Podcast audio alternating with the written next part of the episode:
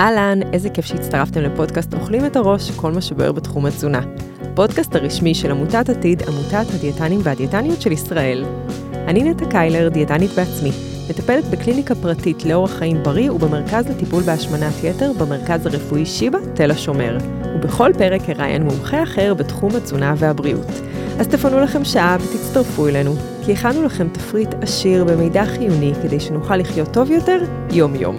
אז בואו נתחיל. מאזיני אוכלים את הראש, כל פעולה פיזית שאתם מצליחים לעשות קורית בזכות העצמות שלכם.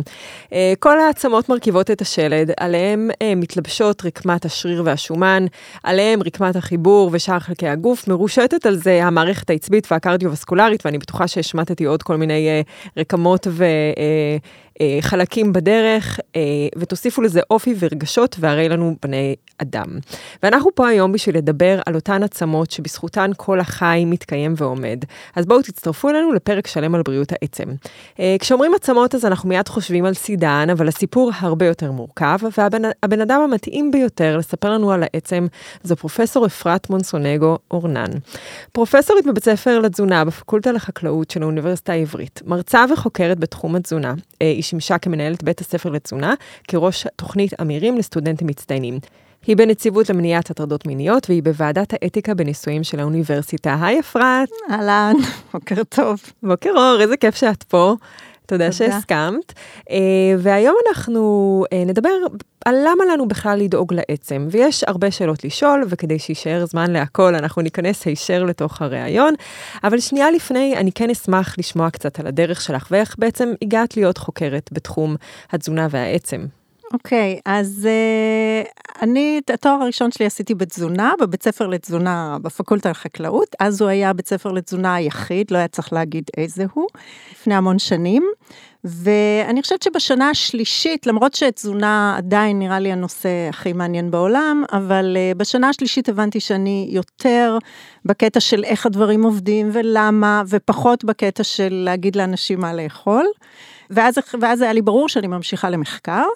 כבר בדוקטורט עשיתי שיפט להתפתחות עצמות, לשאלה של איך גדלים, מה זה הורמון גדילה, הן הנשויות, וככה המשכתי גם לפוסט דוקטורט.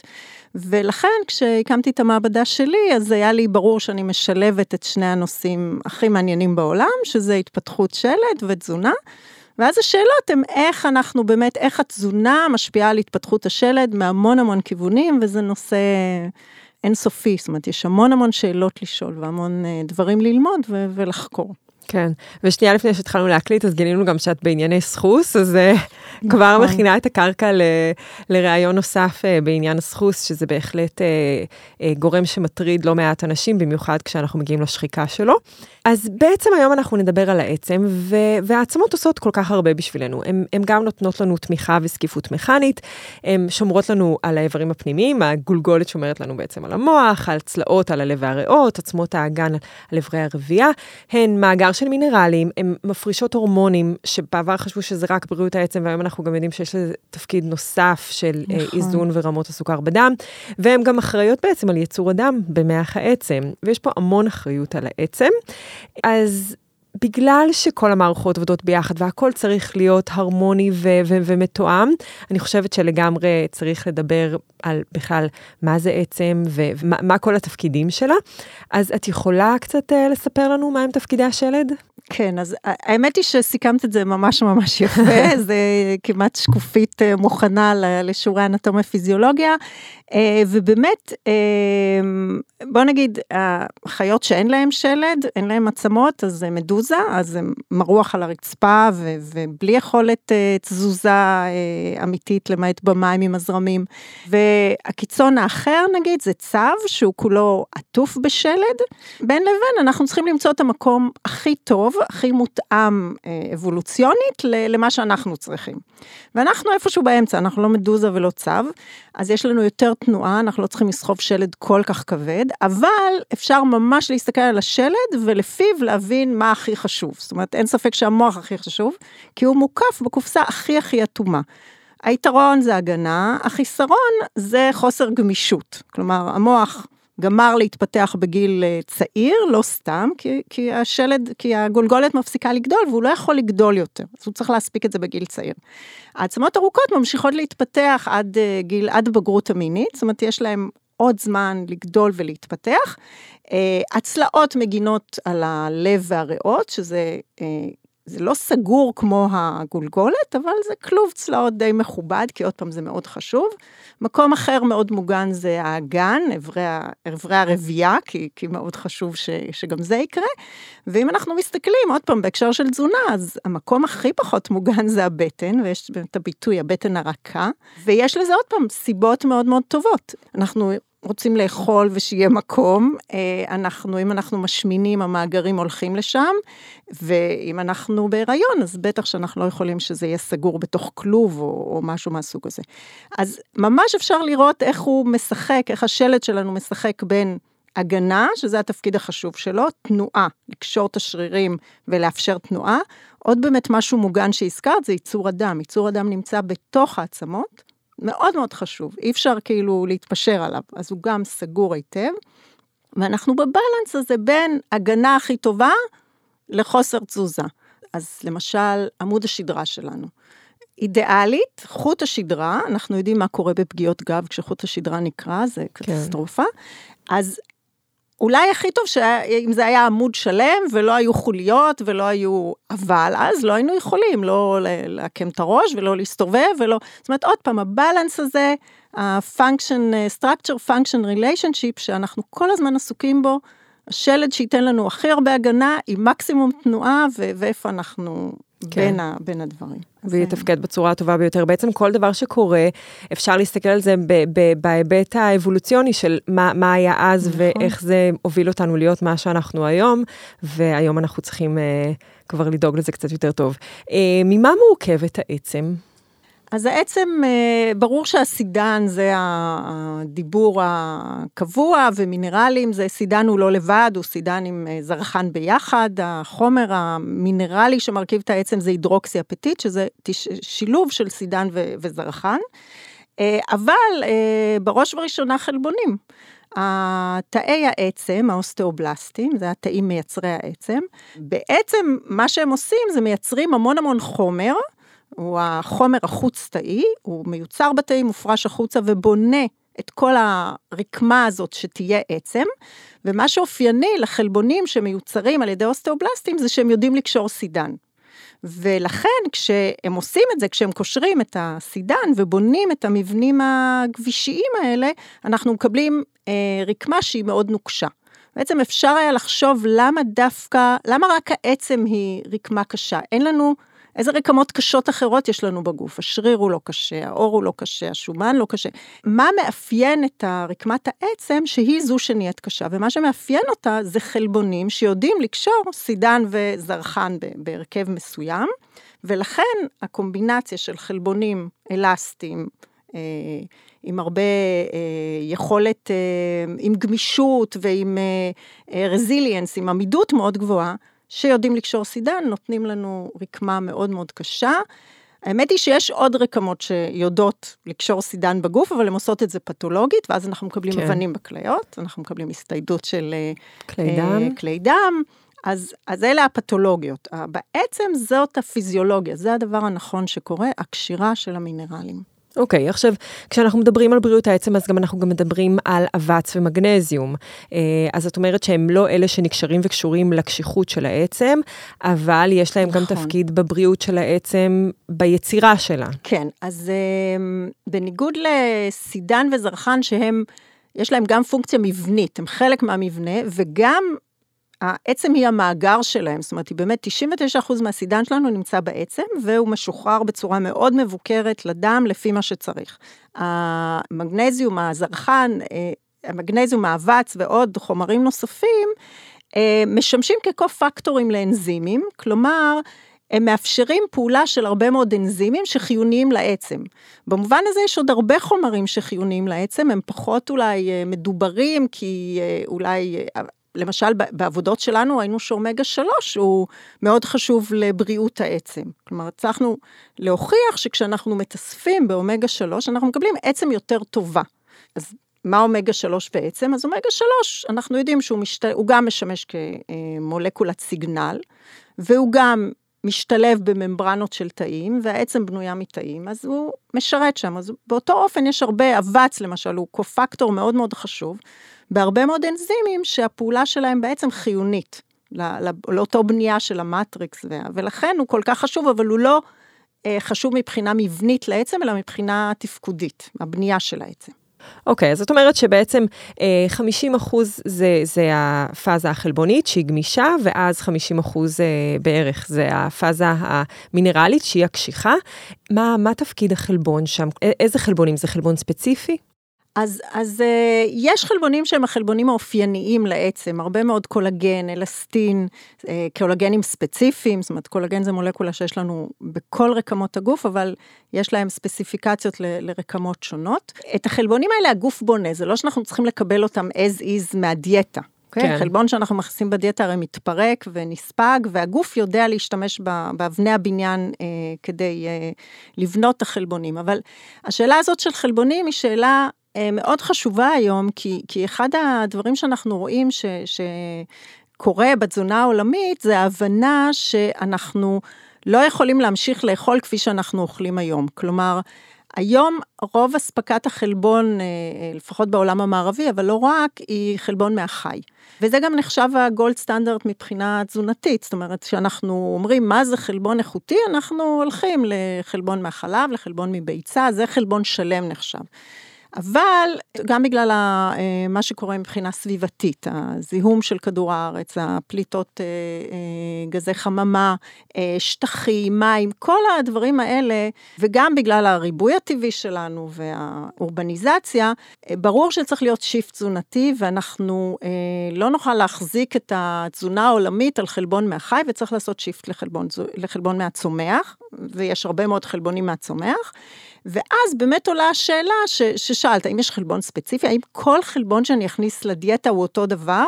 ואנחנו עשינו עבודה שמכוונת לשאלה הזו, השתמשנו במודל, אנחנו בכלל, הניסויים שלנו משתמשים במודלים פרה-קליניים. מודל פרה-קליני זה מודל אה, של מחקר בחיות.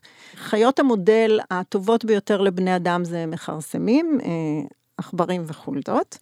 ואנחנו משתמשים בהם כדי לשאול שאלות תזונתיות. עכשיו, הם מודל טוב גם כי הם אה, דומים לנו, גם בהעדפות התזונה, אה, וגם אה, העצמות שלהם דומות מבחינת התהליכים והמבנים למה שקורה בבני אדם.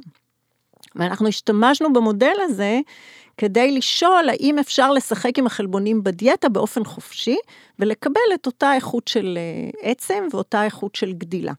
אז עשינו ניסוי שבו נתנו אה, דיאטות שוות, בדיוק אותו דבר, איזוקלוריות וזהות, למעט כל פעם שינינו את המקור של החלבון. לקחנו קזאין מחלב, לקחנו חלבון חומוס, לקחנו חלבון מחרקים, שזה גם תחום שמתפתח, חלבון מסויה, כל מיני מוצרים, ובדקנו מה קורה בעצמות. שוב, מתוך הבנה שזה צריך להשתנות, ועדיף לנו לבדוק לפני מה זה עושה, ולא לגלות אחרי 20 שנה של חלבון צמחוני, שהילדים לא כל כך אה, גדלים. כן.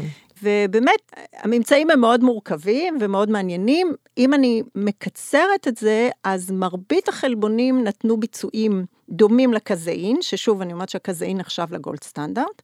אז אני יכולה במחקר שלנו להגיד שסויה, אה, חומוס, חרקים, נתנו ביצועים מאוד דומים לקזאין, כשהיה מהם מספיק. הספירולינה, השתמשנו גם באצות, חלבון מאצות, להפך, מזון שנחשב לסופר פוד וזה, כן. אבל כשהשתמשנו בו כמקור חלבון עיקרי, הוא לא נתן ביצועים טובים, זאת אומרת, החיות לא גדלו אותו דבר. ועוד דבר מאוד מעניין שעלה במחקר, זה שכשהתחלנו להגביל את החלבון, שלא נתנו חלבון בשפע, אלא במגבלות, נפתחו פערים בין סוגי החלבון השונים. כלומר, המורכבות היא אה, גם של סוג החלבון וגם של כמות החלבון, ומורכבות אה, אה, נוספת שעלתה מזה, זה שכשהשווינו את הממצאים שלנו למה שידוע בספרות על מה זה חלבון שלם, חלבון טוב, זה לא עמד בדרישות, זאת אומרת, זה לא היה אותו דבר. כלומר, מה שנחשב היום כמדד לאיכות חלבון, אה, לא הוכיח את עצמו במחקרים בחיות שלקחו את החלבון הזה וניסו לראות האם החיות גדלות אה, באופן דומה, ואנחנו עכשיו בשלבי פרסום של העבודה, כי נורא חשוב לדבר על איך אנחנו אה, מגדירים איכות חלבון, לפי מה מגדירים את זה, לפי רשימת חומצות האמינו שיש שם, או שיש פקטורים נוספים, ולפחות לפי העבודה שלנו יש פקטורים נוספים שצריך לקחת אותם בחלבון. לקחת אותם בחלבון. לגמרי. אוקיי, אז שזה, שזה נקודה מעניינת, כי באמת טבעונים, אה, הם צריכים מאוד להיות minded לכמות החלבון שיש נכון. להם, והמקורות שיהיה של החלבון, ואוקיי, זאת שאלה מאוד מאוד מעניינת. אני מסכימה, ואני חושבת ש, שצריך להתעסק בזה, כי טבעונים הם עוד אנשים, בדרך כלל, לא, לא תמיד, אבל אנשים עם המון מודעות תזונתית. כלומר, הם יודעים שהם עשו shift תזונתי, והם צריכים, כמו שאת אומרת, להיות minded. אבל אם אנחנו מדברים על זה שאוכלוסייה באופן כללי, תעשה שיפט לשם, כי פשוט חלבון מהחי יהיה נדיר יותר ויקר יותר, אז זה לא יהיו אנשים שכל כך על התזונה. ועדיין אלה יהיו מקורות החלבון שלהם, ולכן אנחנו צריכים לדעת אה, מהם המקורות החלופיים, איך להמליץ עליהם, איך אה, אה, לשלב אותם במוצרים, צריך ללמוד את זה אה, לעומק, כי לשם הולכים. כן. לא, לא בעשר השנים הקרובות, אז בעשרים בטוח. כן, ליצור איזה שהם guidelines, וגם באמת, אה, ככל שהטכנולוגיה מתפתחת, אז אנחנו גם יודעים שיש יותר ויותר מקורות חלבון צמחיים, שאולי הם בעצם יוכלו לספק לנו את כל נכון, הדברים שאנחנו נכון. צריכים, אז אה, כן. אפשר רק להחזיק אצבעות שאנחנו נהיה בריאים ונשמור על הסביבה בצורה הטובה ביותר. בדיוק. כמו כל רקמה בגוף, גם העצם תעבור שחלוף. אה, היא לא רק נוצרת וקיימת, היא כל הזמן נבנית ונהרסת. ואז, כמו שאמרתי, יש לנו את, ה, את החלבונים שבונים את העצם, שזה האוסטאובלסטים, ויש לנו את החלבונים שמפרקים את, את העצם. את התאים. את, כן, כן, כן, את התאים, שזה האוסטאוקלסטים, ולגיל ומין יש השפעה על רמות התפקוד של, של כל סוג אה, של, נכון. של התאים האלה. אז איך בעצם נבנית עצם? אני מניחה שכמו בכל דבר, השיא שלנו זה איפשהו סביב גיל 30, ומשם צריך להתחיל לדאוג. משם זה יורד, זה רק יורד. כן. כן, אה, קודם כל יש הרבה מאוד בנייה בשלב העוברי, אבל זה תלוי האם, וזה גם נושא מאוד חשוב, מה שהאימא אוכלת משפיע על כן, העצמות שלה. כן, תזונת 1,180 הימים. לגמרי. אבל לאחר מכן יש לנו עוד חלון התפתחות בעצמות עד ההתבגרות המינית. עד ההתבגרות המינית זה בעצם בבנות זה 13, 12, תלוי, זה גם נושא שלם על אה, נכון. מתי, מה קורה להתבגרות המינית. בנים זה לכיוון ה-18, וכמובן שזה ממוצעים. ובכל השנים האלה העצם ממשיכה לגדול. עכשיו, העצם ממשיכה לגדול, מכיוון שאזורים שנקראים לוחיות הגדילה, אזור, אזורים שנמצאים בקצות, בקצוות של העצמות הארוכות, ממשיכים להיות פעילים. אגב, האזורים האלה הם סחוסים, אז זה באמת הקשר בין סחוס לעצם. אזור לוחית הגדילה הוא אזור סחוסי, שכל הזמן גדל ומתגרם, העצם מטפסת עליו בעצם, ואז כשמגיעים להתבגרות המינית, אחד הדברים שהורמוני המין עושים זה סוגרים את לוחיות הגדילה, וברגע שלוחית הגדילה נסגרה, מפסיקים לגדול. אז זה, ואז יש לנו רק את העצם בגודל הסופי שלה, באורך הסופי שלה. ממשיכים התהליכים של uh, צבירת מסת עצם. כלומר, אנחנו עדיין ממשיכים לצבור את החומר, לייצר חומר, לצבור את המינרלים, עד העשור השלישי לחיים. זאת אומרת, העשור של ה-20 עד 30 אנחנו נמצאים במצב האופטימלי של העצם, זה נקרא peak bone mass, מסת העצם המקסימלית שלנו, ומשם זה מתחיל לרדת. עכשיו, זה חלק מתהליך טבעי של aging, של, של הזדקנות, זה לא או התבגרות, הזדקנות בגיל 30, אבל שכן, הגוף מגיע למקסימום ומתחיל לאט לאט לרדת. ובעצם השאלה היא, מתי הוא ירד למקום המסוכן? מה זה המקום המסוכן? זה המקום שמסת העצם כל כך אה, לא מספקת, שכל דבר קטן יגרום לשבר. אה, ו- וזה אוסטאופורוזיס. אוסטאופורוזיס זה בעצם המקום הזה שמסת העצם לא מספיק אה, צפופה, אה, העצם לא מספיק איכותית, כל הנושא של מה זה איכות עצם הוא נושא אה, סופר מעניין במדענים, מדעני עצם מתווכחים על מה זה איכות עצם, זה לא רק המינרל, זה לא רק אה, BMD, זה, זה המון המון גורמים, אה, שאנחנו עדיין לומדים אותם, אלסטיות, אה, המון דברים. אה, ואנחנו רוצים, וכשהעצם שלנו מגיעה לאיכות הזו, שהיא נהיית שבירה מדי, עכשיו שבירה מדי אירועים יומיומיים. עליתי במדרגות, הקמתי את הרגל והיא נשברה. זה לא, זה לא דבר אה, אה כן. נורמלי. ברור שתאונת דרכים שוברת עצמות גם בריאות. אבל כשהפעולות היומיומיות מתחילות לשבור את העצמות, אנחנו באזור של אוסטופורוזיס. אם זה קורה לנו בגיל 80-90, כאילו גם עדיף שלא, לא אבל... לא אידיאלי, אבל לפחות זה דרך זה, החיים. זה, עברנו את החיים טוב, אם זה קורה לנו בגיל צעיר, אנחנו מועדים לפורענות, ואנחנו צריכים, ואז זה, זו, ואז זה באמת מחלה, כאילו, כשזה קורה בגיל צעיר. עכשיו, אצל נשים זה מואץ יותר, מכיוון שהיא עם המנופאוזה, והירידה בהורמוני המין הנשיים, האסטרוגן והפרוגסטרון, יש גם צניחה בתחילה של עיבוד עצם הרבה יותר מהיר. שזה בסביבות גיל 50, כלומר, קודם היה לנו עיבוד כזה איטי, נגיד מגיל 30 עד 50, ואז בבת אחת יש ירידה, ולאחר מכן הירידה הזו מתמתנת. אצל גברים אין את הירידה הדרסטית בהורמונים, ולכן כל הירידה באיכות העצם היא הרבה יותר מתונה, מה שגורם לכך שאוסטופורוזיס בגברים הוא הרבה יותר נדיר, אבל הוא קיים. אנחנו אומרים שכל אישה שנייה מעל גיל 50 תסבול מאוסטופורוזיס, זו קצת שאלה של עד איזה גיל היא תחיה, וכל גבר רביעי אה, מעל גיל 50 גם יסבול מאוסטופורוזיס. זה לא mm. רק מחלה נשית, אבל יותר נפוצה בנשים, ובאמת האתגר, אני חושבת, עכשיו, חברות התרופות היום מטפלות בשלב הזה שהעצם מידרדרת. כלומר, יש כל מיני, הרבה מאוד תרופות טובות, שעוצרות את הפעילות של האוסטאוקלסטים, אותם תאים שהזכרת, שמפרקי עצם. כן, שאנחנו בעצם לא רוצים לעודד את האוסטאובלסטים, כי זה מסוכן מבחינת ממאירות ודברים כאלה. ואנחנו רוצים... גם לא כך יודעים איך, כאילו אין אוקיי. לנו פטנטים מי יודע מה. אז אנחנו רוצים לעצור את הפירוק. אנחנו עוצרים את הפירוק, אנחנו יודעים לעשות את זה, ואז העצם לפחות נעצרת, ואם עושים פעולות uh, כמו ספורט שהוא מעודד uh, צמיחת עצם, אם דואגים שלא יהיו מחסורים, אז היא יכולה גם מעט להשתפר, אבל לפחות היא לא ממשיכה להידרדר. אבל אם היינו מגיעים לגיל 20-30 עם פיק בון מס הכי גבוה שאפשר, עכשיו הכי גבוה שאפשר זה מלוא הפוטנציאל הגנטי שלנו. כאילו יש לנו איזשהו פוטנציאל גנטי, אנחנו יכולים להגיע אליו, אם נעשה הכל נכון, ואז אנחנו מתחילים את הירידה ממקום יותר גבוה, והיא תגיע יותר מאוחר. כן. זה כאילו המטרה.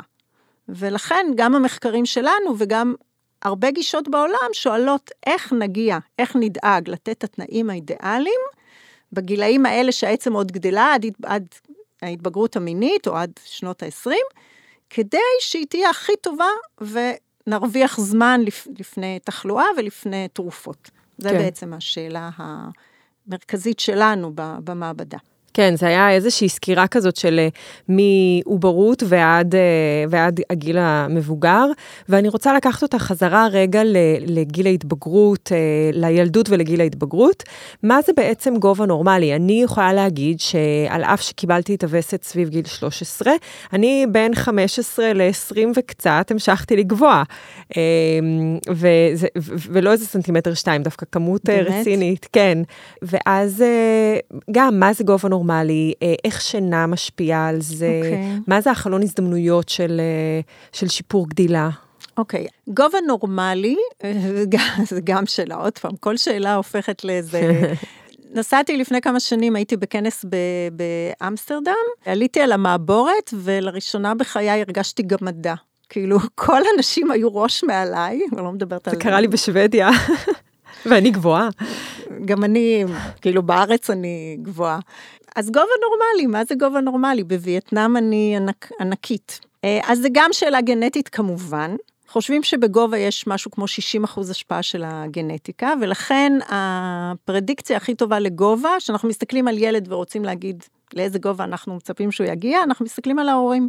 מה הגובה של ההורים, איזה ממוצע, נשים, גברים, יש כל מיני נוסחאות לזה.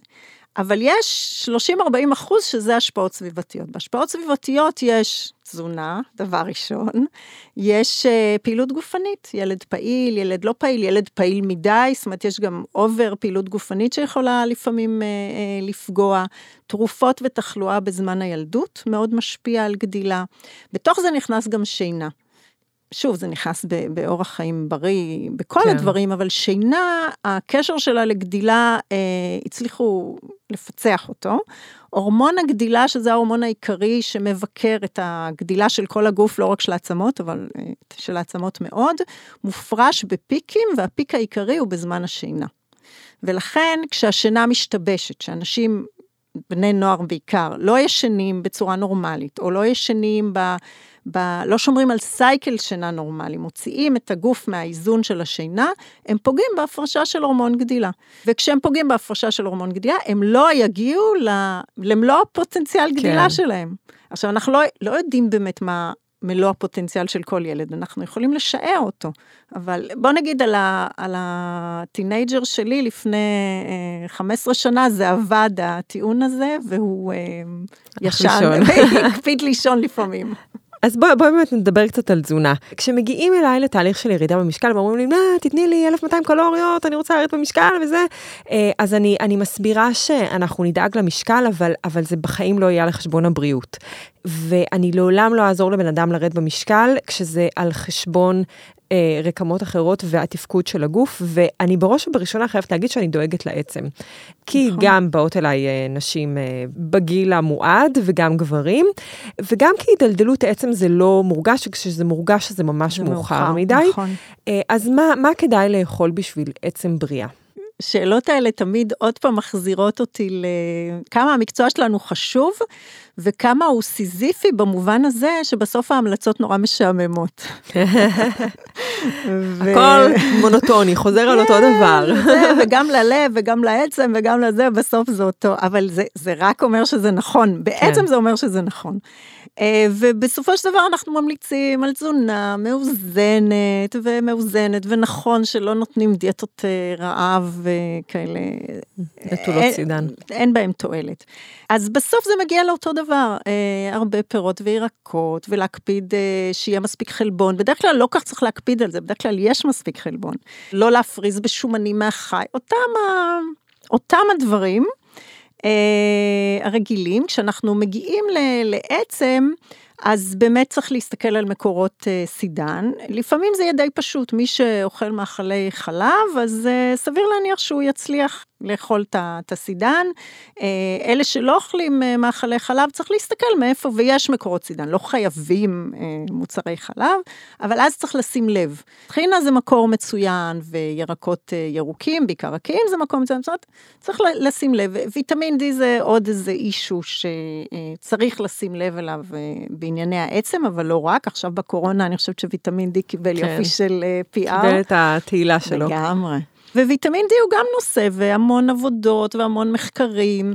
אה, האם ויטמין D שאנחנו לוקחים בתרופה הוא כמו ויטמין D מהשמש, והאם ויטמין D מהשמש אה, הוא כאילו הבעד וה, והנגד, זאת אומרת מצד אחד חשיפה לשמש, אני למשל אה, לא יכולה להיחשף לשמש בכלל, אה, אבל בכל זאת, באיזה שעות, כמה זמן, אז באמת לשים דגשים על ה... ו- ושמש אנחנו יודעים שזה עוד, עוד דברים שמשפיעים עלינו, חוץ מוויטמין D, הזכרת את, ה- את השעונים הביולוגיים, זה משפיע בעוד אופנים. אז אנחנו חוזרים לאותן דיאטות מאוזנות, והנושא, מה זה האחרון, העשר שנים האחרונות שאני מתעסקת בו אה, מאוד באינטנסיביות, זה הסיפור של מזון אולטרה מעובד. והשפעה שלו, עוד פעם, על כל נושא בריאותי שרק קיים בכלל, אבל אנחנו הראינו בכמה עבודות שעשינו במעבדה, הראינו השפעה מאוד מאוד חריפה על התפתחות השלד. Uh, עשינו ניסוי לכאורה מאוד פשוט, נתנו, הייתה קבוצת חולדות שקיבלה את התזונה המומלצת לחולדות, יש המלצות לחולדות גם ל... יש המלצות תזונה גם לחולדות. לחולדות. יש. והאמת שהן דומות באופן מביך ממש להמלצות לילדים, אבל אה, אה, בסדר. זה כנראה אומר שזה תזונה ים תיכונית מתאימה לכולם. כן, לגמרי. וקבוצה שנייה קיבלה מזון אולטרה מעובד, אה, חביב מאוד על ילדים, המבורגר, צ'יפס עם הלחמנייה, עם הירקות, עם הרטבים, עם קולה. כמו ילדים הם מאוד אהבו את זה, זאת אומרת הם אכלו מזה הרבה. כל הניסוי היה בסך הכל שישה שבועות, כי זה הזמן שלוקח לחולדות להגיע מגמילה מהנקה עד התבגרות מינית, במובן הזה זה מודל מאוד נוח, והעצמות שלהם היו במצב מזעזע. שישה שבועות של התזונה הזו גרמה לעצם הצעירה בשיא הגדילה שלה, גם לעיכוב גדילה, גם לחורים בעצמות, גם לשבירות, דיברנו על אוסטאופורוזיס, שזה בעצם נטייה לשברים, העצמות האלה היו פשוט, נשברו ברבע כוח לעומת עצמות אה, אה, כן. של הביקורת.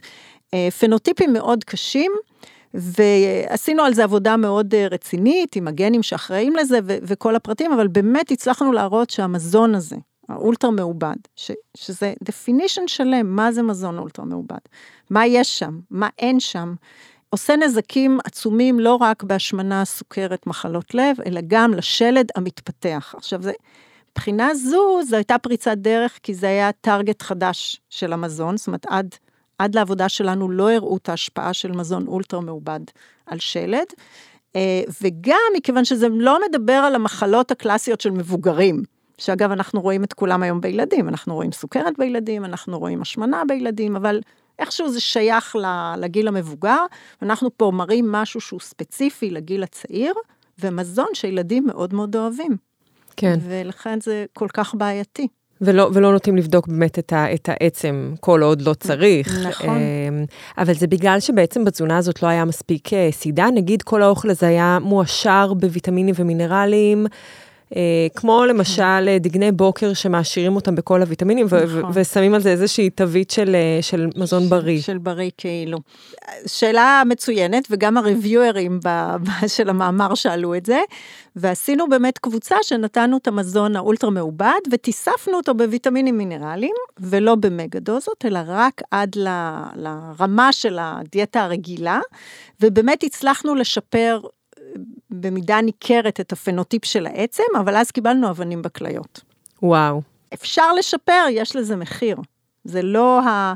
גם, גם את זה הצלחנו במידה מסוימת להסביר את המנגנון, כי ראינו שבכליות של החולדות שקיבלו את המזון הזה, היו מרקרים של דלקת.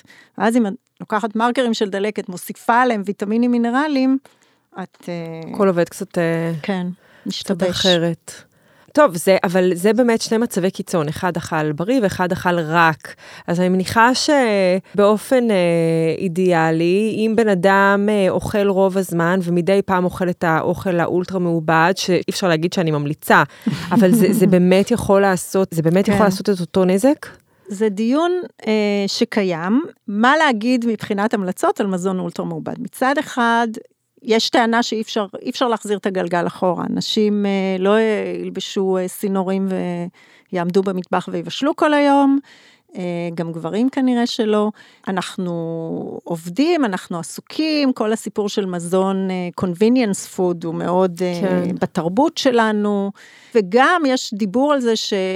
להכיל את כמות האנשים, כל הזמן המספר הוא עשרה מיליארד ב-2050, עשרה מיליארד איש בעולם, אי אפשר יהיה להכיל בצורה המסורתית, כאילו ירקות מהגינה וזה, זה לא...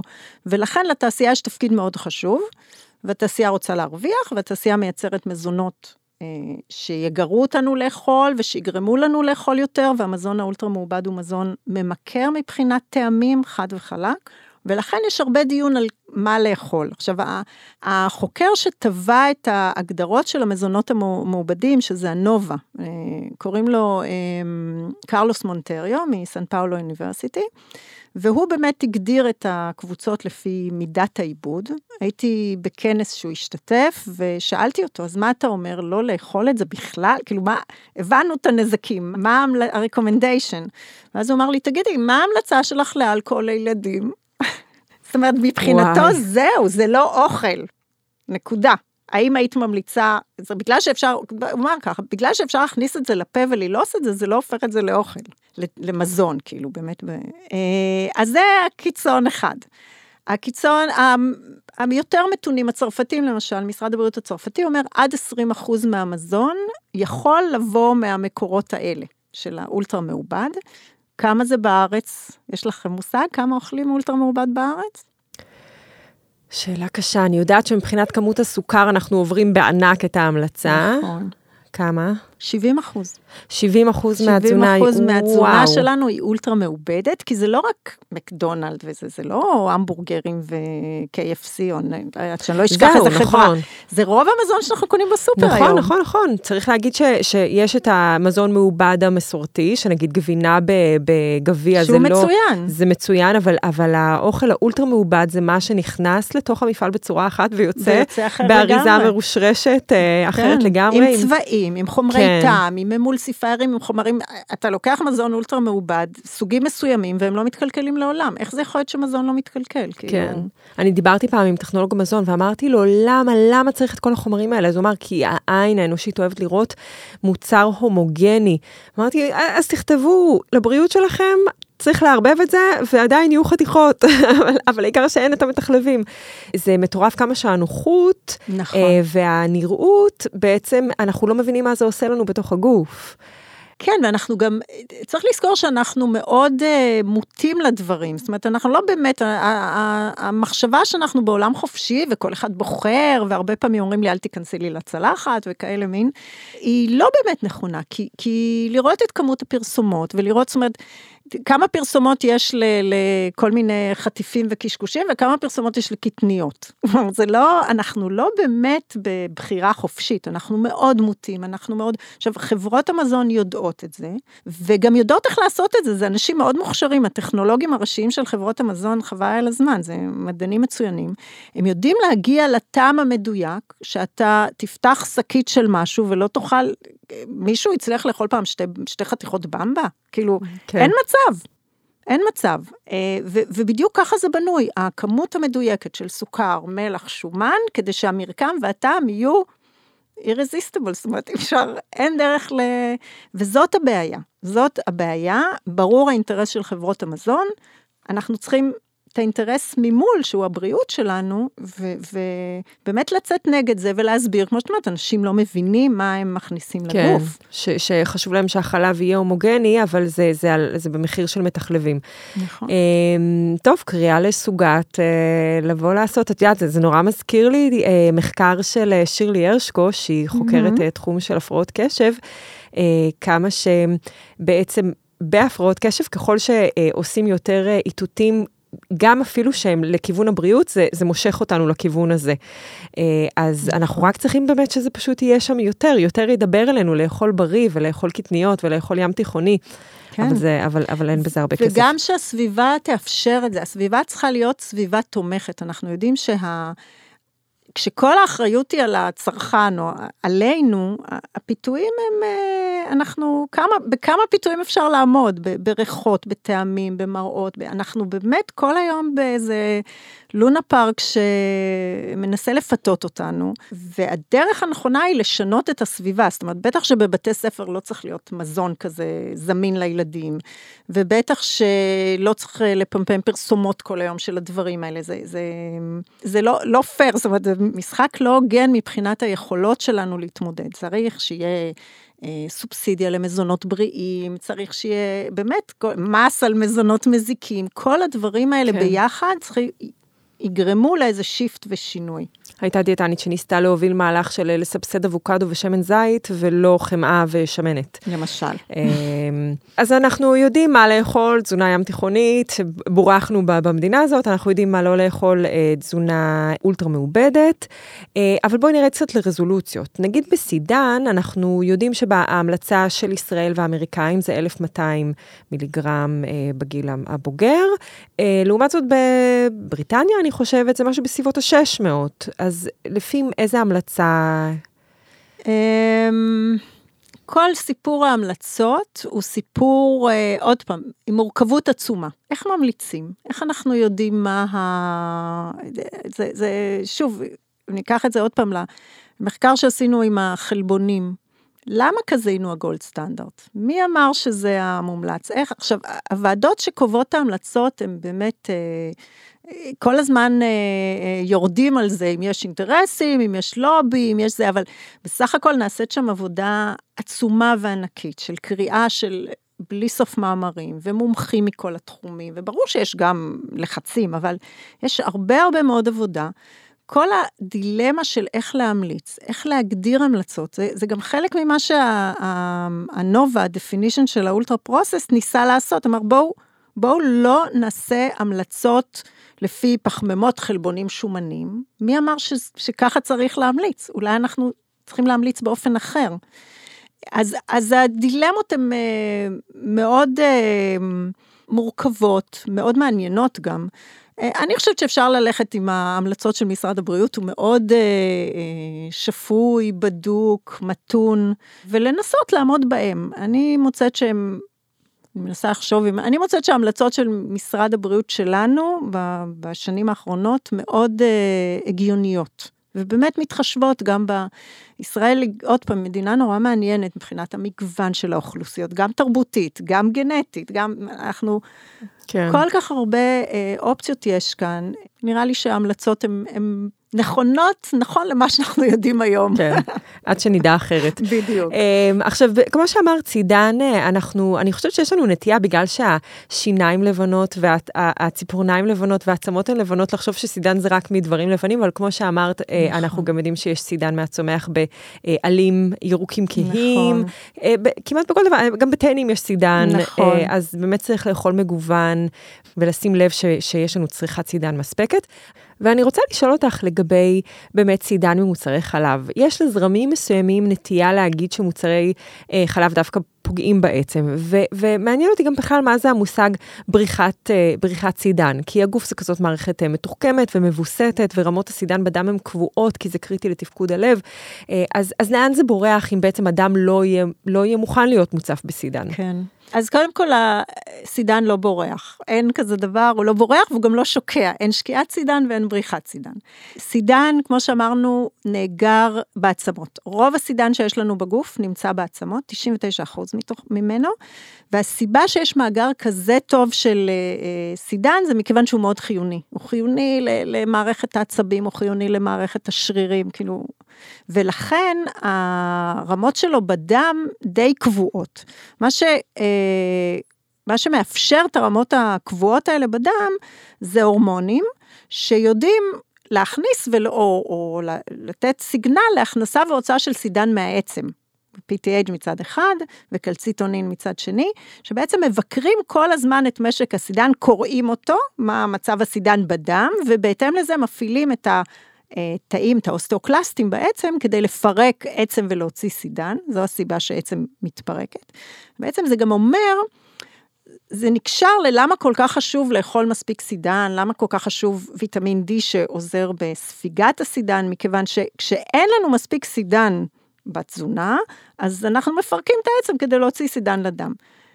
אם זה קורה לזמן מה, פה ושם, זה בסדר, אבל אם אנחנו כל הזמן בתהליך הזה שאין לנו מספיק סידן בתזונה, אנחנו כל הזמן מפרקים את העצם כדי לתת, אה, לשמור על הרמות הקבועות, על הומוסטזיס של סידן בדם, ולאט לאט העצם אה, מאבדת את, ה, אה, את החוזק שלה.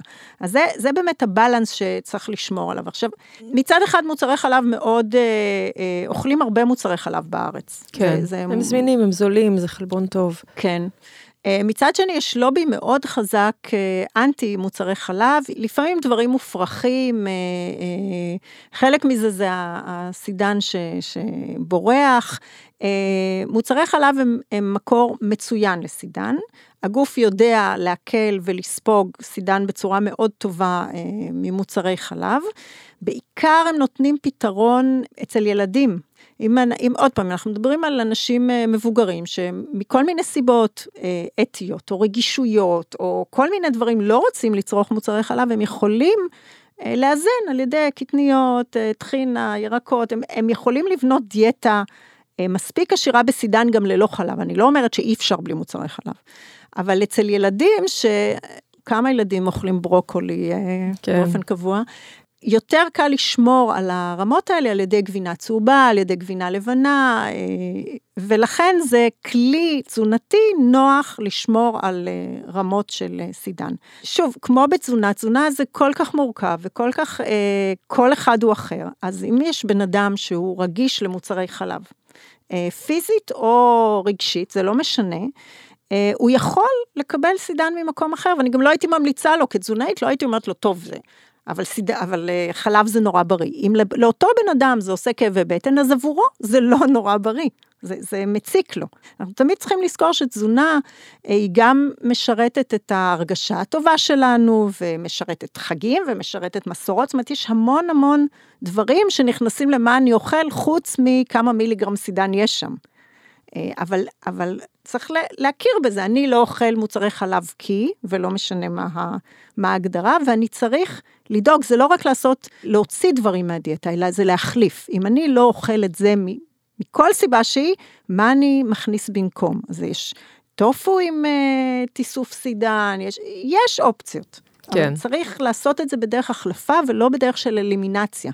הרבה מאוד מהדיאטות שאנחנו רואים הן דיאטות של אלימינציה, בלי גלוטן, בלי סוכר, בלי זה, בלי זה, אבל מה כן? זאת אומרת, מה אתה, זה בסדר, אם אתה לא רוצה לאכול סוכר כי, מה אתה, מה אתה אוכל במקום? ו, וזאת ה... זה מה שנראה לי חשוב. אז חלב לא, לא מוציא סידן, אבל מי שלא רוצה, צריך לשים לב מה הוא אוכל במקום. כן, ופה באמת חשוב שכל בן אדם בעצם ילך לייעוץ שמותאם אליו, שייתן נכון. לו את נכון. ההמלצות אה, האישיות אה, שלו, כדי שהוא יוכל לממש את הפוטנציאל גדילה, סלש חיים בריאים. לגמרי. עכשיו, יש עבודות באמת בילדים, אפילו מהארץ, אבל גם ממקומות אחרים, שהראו שבילדים שיש להם אלרגיה לחלב, כלומר, הם באמת לא יכולים לאכול חלב בכלל, הגדילה מעוכבת. אבל אנחנו לא יודעים, או אני חושבת שזה לא ניתן לזה מספיק תשומת לב, האם הדיאטה החלופית שלהם הייתה מספיק טובה, כלומר, ילדים שלא אוכלים בכלל מוצרי חלב, האם הצלחנו לתת להם דיאטה שמחליפה את כל מה שחסר להם. והדבר השני ש, שלא סגור עד הסוף, זה ילדים שיש להם אלרגיה לחלב, יכול להיות שיש להם עוד בעיות בריאות שבאות עם זה. ואז איך זה משפיע? זאת אומרת, אם אנחנו אה, מדברים על גדילה שהיא כל כך רגישה לתחלואה, לתרופות וזה, אז, אז ילדים שהם כבר על הספקטרום של בעיות בריאות, מה החלק של זה בעיכוב גדילה? זאת אומרת, זה לא חייב להיות רק החוסר חלב, אבל יש הקשרים ש... זאת אומרת, שוב, זה, בילדים עם אלרגיה על חלב יש עבודה תזונתית מאוד מאוד חשובה ל, ל, ללוות את הגדילה, לדאוג שהם יקבלו את הכל ושהם לא ייחשפו לאלרגן, שזה הכי מסוכן. כן. זה מראה כמה גם שהמחקר ב, בתחום של התזונה הוא, והבריאות הוא כל כך מסובך, ושאנחנו יודעים הרבה פחות ממה שאנחנו חושבים שאנחנו יודעים, ובאמת ההסתכלות צריכה להיות אה, הוליסטית, ולא לא כל פעם להצביע על איזשהו אשם מרכזי אחד, אלא באמת להבין נכון. שזה כל כך מסובך, ולהסתכל באמת על מי שמולנו ולנסות למצוא לו את, ה, את הפתרון הטוב ביותר לחיים טובים. אז אני רוצה אבל גם לדבר על עוד כמה דברים. אה, מבחינת נתרן, יש לו גם השפעה על ספיגת סידן? אה, שוב, יש עבודות שמראות שיש השפעה. אה, יש עבודות שמראות שיש יותר השפעה דווקא על התהליכים בכליות שקורים, ואז זה משפיע על סידן. בכלל, דיאטה שגורמת לשיתון יתר, או גורמת גם לאיבוד סידן. כלומר, הכליה שלנו יודעת לספוג חזרה סידן, אבל עדיין כשיש אה, נפחים גדולים של שתן, אז יש עיבוד סידן. ובתוך זה נכנס גם משחק הנתרן, נתרן הוא אחד ה... עוד פעם, הרעים בתחום של המזון האולטר... בתחום התזונה המודרנית בכלל, אנחנו צורכים הרבה יותר נתרן ממה ש... שהיה צריך, או ממה ש... עוד פעם, גם המילה צריך, אני לא בטוחה אם היא נכונה, אבל בוא נגיד, ממה שאבולוציונית התפתחנו עליו. נכון. ואז לכן הגוף שלנו כנראה מותאם. כן, מוסיפים לנו בעצם הרבה נתרן באותם מוצרים אה, נכון, אה, מעובדים. נכון, ו- ו- וכן, ואנחנו מגזימים גם בנתרן כנראה, רובנו, וזה ישפיע גם על, אה, גם על סידן, אבל זה לא הגורם העיקרי, יש עוד גורמים בדיאטה שנחשבים למשפיעים על אה, אה, ספיגת סידן או על הפרשת סידן. אה, קפאין הוא אחד מהם, אחד המפורסמים, אה, היו שנים שממש המליצו להרחיק שתיית קפה ותה מהאכילה, כדי ש... שהקפה והתה לא יעכבו את אה, ספיגת הסידן שהייתה בתזונה, בארוחה. היום מדברים יותר על קפאין, על ההשפעה שלו עוד פעם על, על שיתון וההשפעה שלו על הכליות. אז יש איזושהי אינטראקציה, היא יותר, היא כרגיל תהיה יותר קריטית באנשים שהם אה, במחסורים, אנשים שבין כה הדיאטה לא מספקת, אז, אז הניואנסים והדקויות האלה יהיו אה, חשובות. דיאטות אה, מאוד עשירות בסיבים, עם כל היתרונות העצומים שלהם גם, כשארוחה מאוד עשירה בסיבים, אז היא יכולה למנוע או לעכב ספיגה של כל מיני אה, רכיבים בדיאטה, ו- וסידן יהיה אחד מהם. אז כשאנחנו לא מדברים על תחלואה, כשמדברים על אנשים בריאים, ושאוכלים מספיק, עוד פעם, הדיאטות הקיצוניות הן כמעט תמיד חסרות, אני לא חושבת שאפשר לעשות דיאטה של 1200 אה, קלוריות עם מספיק סידן. כן, זה לא, זה נכון. לא נכנס. ואז נכנס הסיפור של תוספים, מה היתרונות של תוספים, מה החסרונות של תוספים. אמ, תוסף סידן מצד אחד הוא זול והוא, אה, אנחנו עוד פעם אומרים, הגוף יודע להיפטר מעודפים עד גבול מסוים.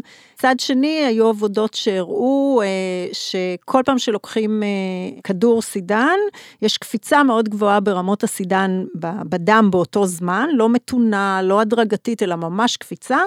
ו- ומה עושה לנו כזו קפיצה של סידן בכלי הדם, בדם, שבאים במגע עם כלי הדם, זה, זה גם איזשהו אישו, בכלל אה, העניין הזה של לצרוך את הדברים שלנו בדיאטה ולא בתוספים, אני חושבת שהוא אה, ברוב המקרים נכון, למעט כשיש חוסרים. כלומר, כשאנחנו באמת נתקלים כתזונאים במקום שהבן אדם לא צורך מספיק סידן, בטח בתקופת הגדילה, בטח אם יש אוסטאופורוזיס, בטח אם יש אה, אה שברים למשל, כאילו שהעצם צריכה לתקן את עצמה וחסר לה החומרים, היא לא תעשה את זה בצורה טובה.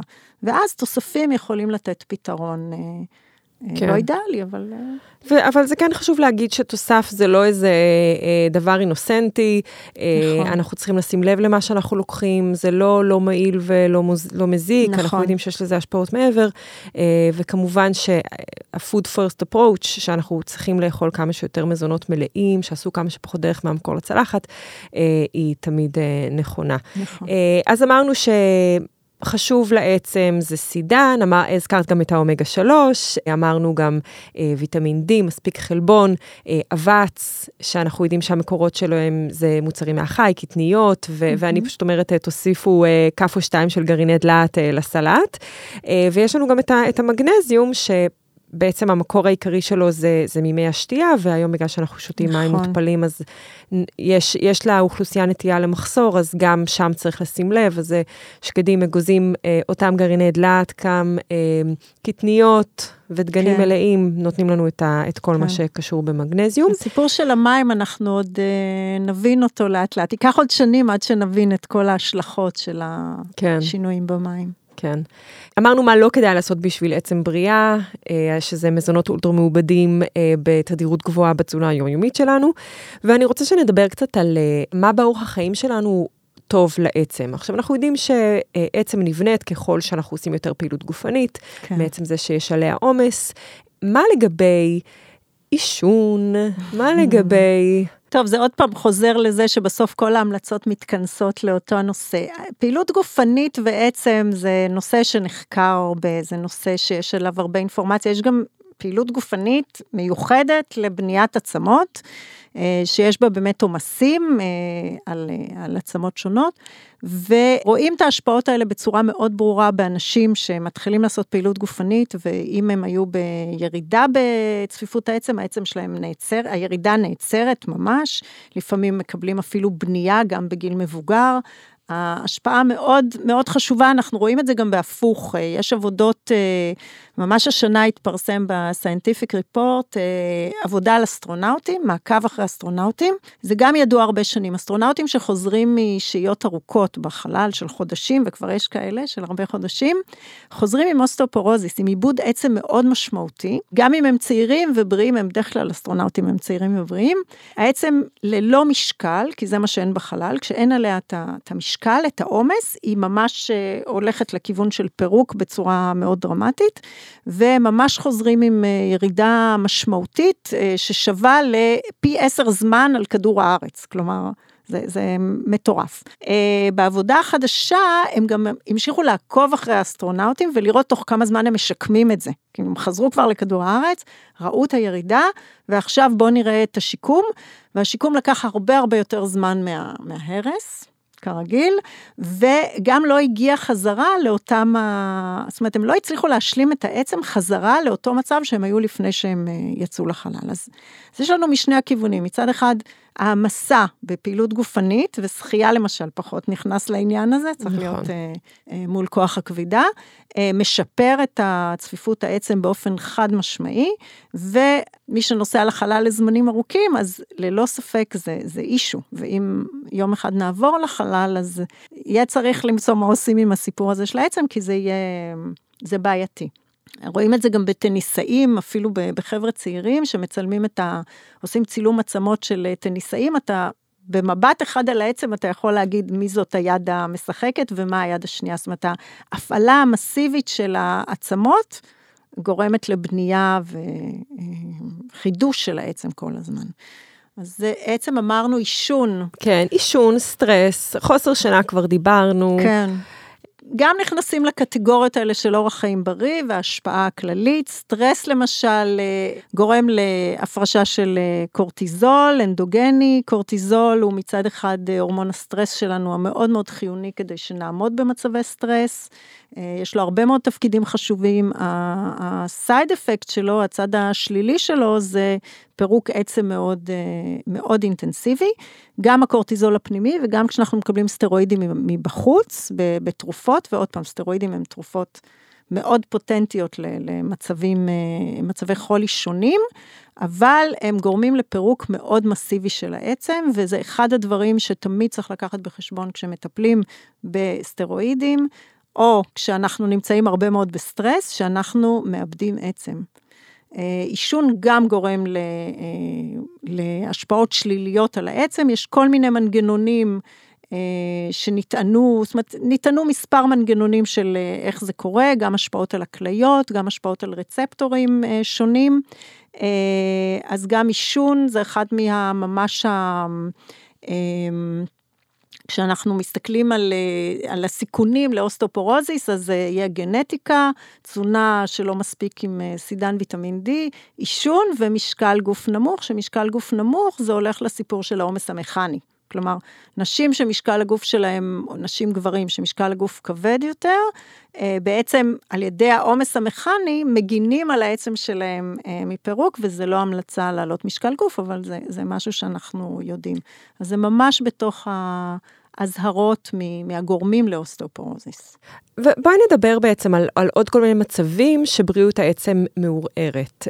איזה מחלות קיימות? אנחנו דיברנו אה, בנגיעה על אוסטאופורוזיס, הייתי רוצה גם שנזכיר אוסטאופניה, גם אה, שברי מאמץ, שזה נכון. משהו שמטריד אנשים. שמטריד חיילים במיוחד. מטריד חיילים. אז אוסטאופניה זה השלב, זה, ה, זה הפרה-אוסטאופורוזיס. כן, אה, טרום סכרת סכרת כזה. בדיוק, טרום סכרת. סכרת. מאוד טוב אם תופסים את זה באוסטאופניה, כי זה עוד, לא, זה עוד השלב שהעצמות פחות שבירות.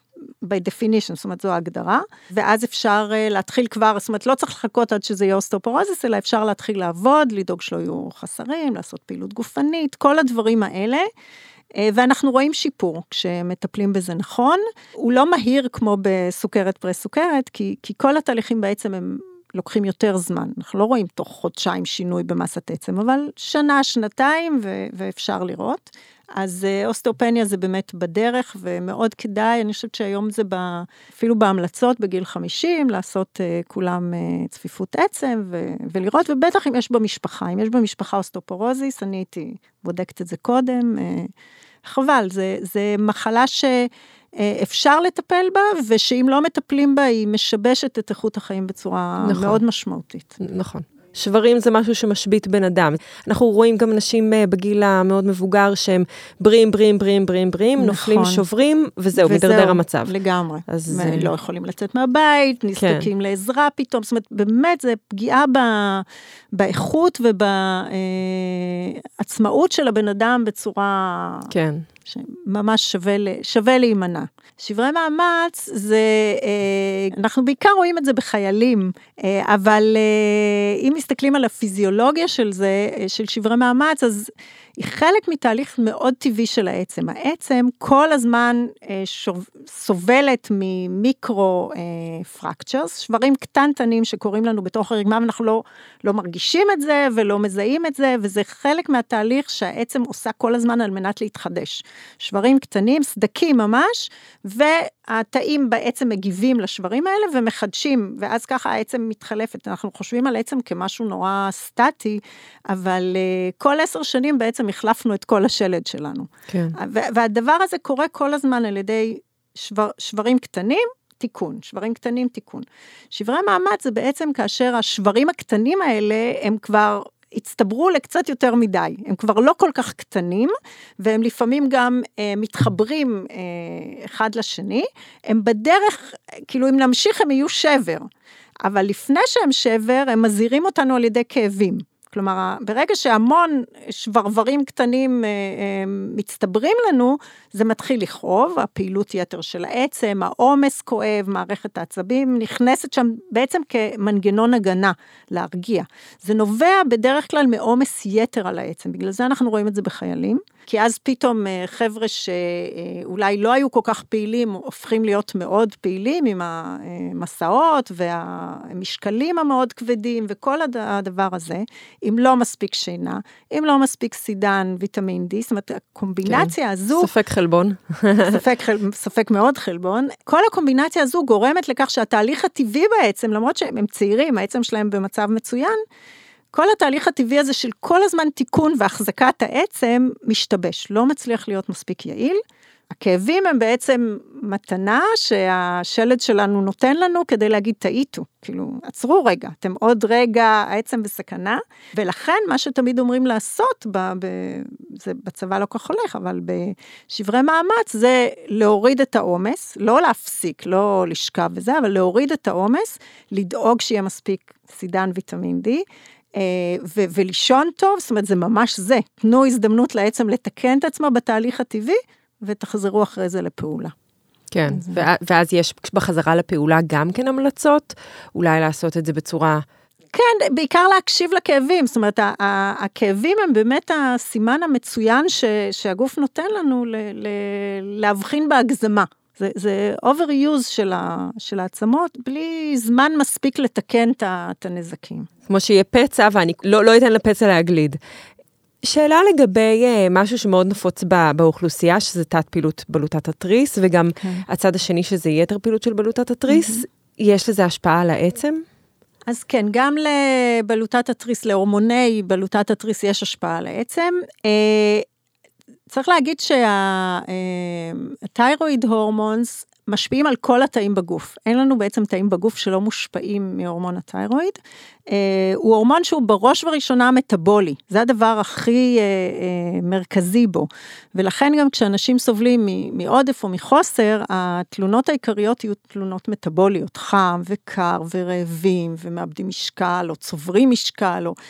אלה הדברים העיקריים ש, שאנחנו סובלים ובהם גם הכי דחוף לטפל, כי, כי שם ההשפעה על איכות החיים.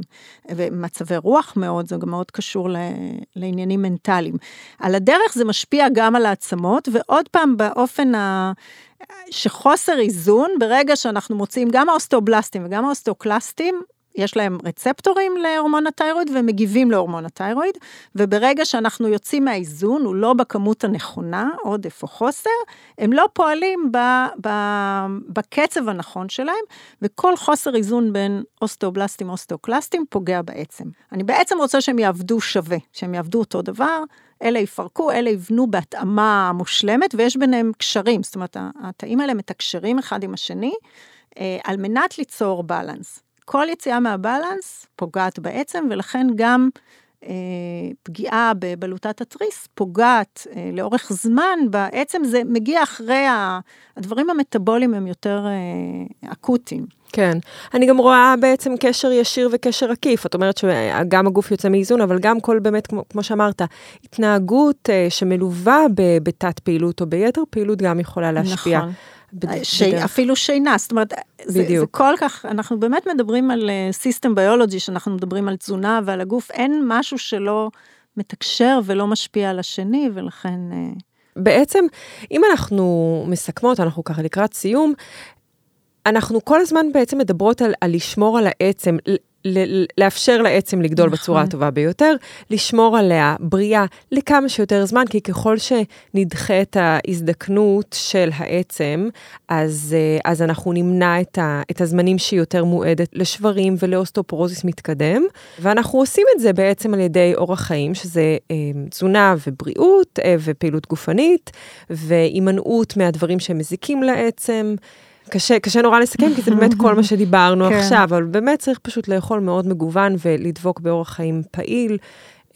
ולשים לב לדברים האלה. ונטול אז... לחצים, וגם...